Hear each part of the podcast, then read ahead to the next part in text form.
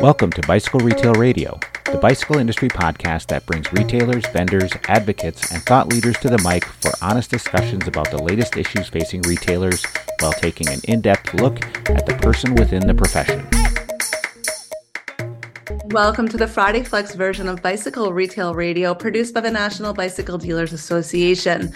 The Friday Flex is a weekly pointed digest of inspirational and actionable insights you can implement today to take your business to the next level. This is NBDA President Heather Mason. Today's Friday Flex centers around experiences in store that customers want to see.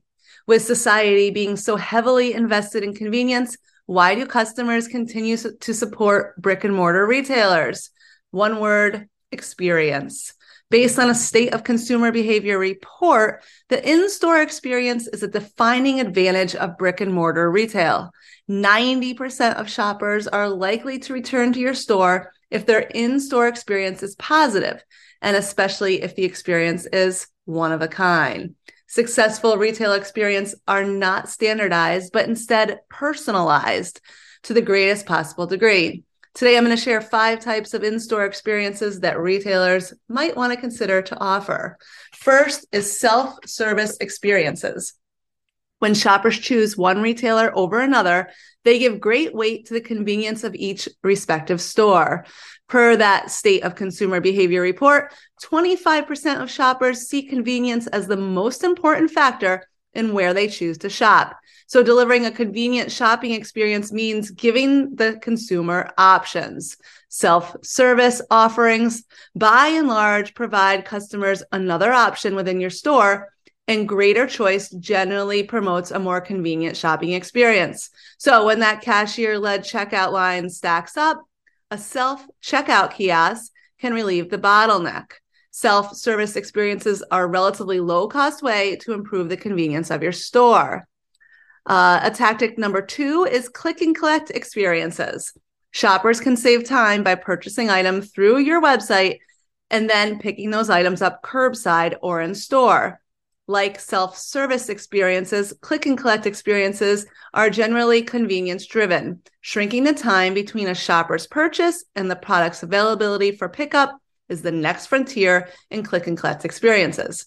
While you can embrace a massive advantage over e retailers through your click and collect experiences, you must mind the details. Unifying your inventory between your store and digital platform is a must. This will protect you from unexpected shortages and dreaded order reversals. Tip number three brand building experiences. Brand building experiences are a form of brand experience marketing. The goal in this type of marketing is to establish a deeper emotional connection and a higher brand affinity between your retail organization and your shoppers. What we're talking about is getting your shoppers connected to your store. So you can do this through live events, group rides, clinics. These all qualify as brand building experiences. These experiences have the distinct purpose of spreading awareness and affinity for your retail business. Tip number three revenue focused experiences. A revenue focused experience is not intended to make your customers feel good. A revenue focused experience drives the customer to buy. It's plain and simple. So, uh, colorfully displayed buy one, get one offer on a digital display screen is a revenue focused experience. So are signs that read items we think you'd like, that help you upsell.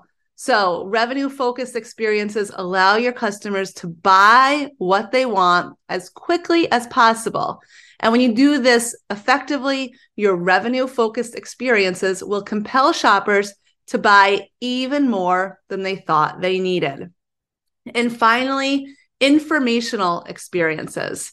We live in a world where shoppers are constantly bombarded with information about the latest products, deals, and retail experiences. This flurry of information is useful in some respects, but also puts the onus on your organization to provide usable information to shoppers in a clear, accessible way.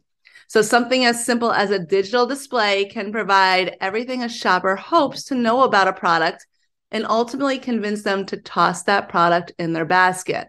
Shoppers want information, and the more digestible you can make that information, the more likely you are to secure repeat business. So, in summary, the fact is the retail experience is actually a puzzle comprised of many experiences co joined together in one seamless experience. If everything goes right, that is. No single customer comes to your store for one single experience. A strong product inventory does little good in light of a long checkout time. Customers may buy items online and pick them up in store for, for convenience, but they also expect friendly customer service when they arrive. So, the five in store experience I reviewed today are critical pieces of this retail puzzle. You can give these experiences the attention they deserve, and your shoppers will have little reason to cast an eye towards shopping anywhere else. You got this.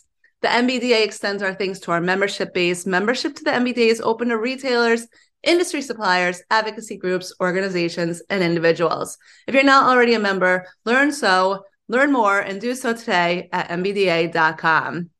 While you're on our website, sign up for our free newsletter to stay up to date with our complete calendar of events.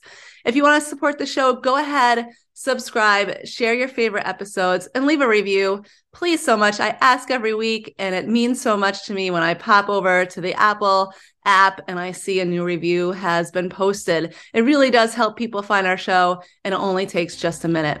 Thank you for listening. Now go be great. Thank you for listening to Bicycle Retail Radio.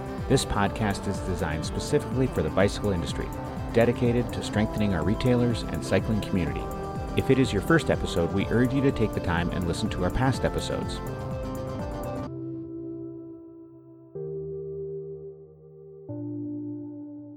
Support the show by first subscribing, then share your favorite episode online with friends. You can go one step further and leave a review. It helps members of our industry find our podcast. Special thanks to NBDA Development Director Rochelle Scouten for editing and promotional graphics. Music provided by Joel Picard.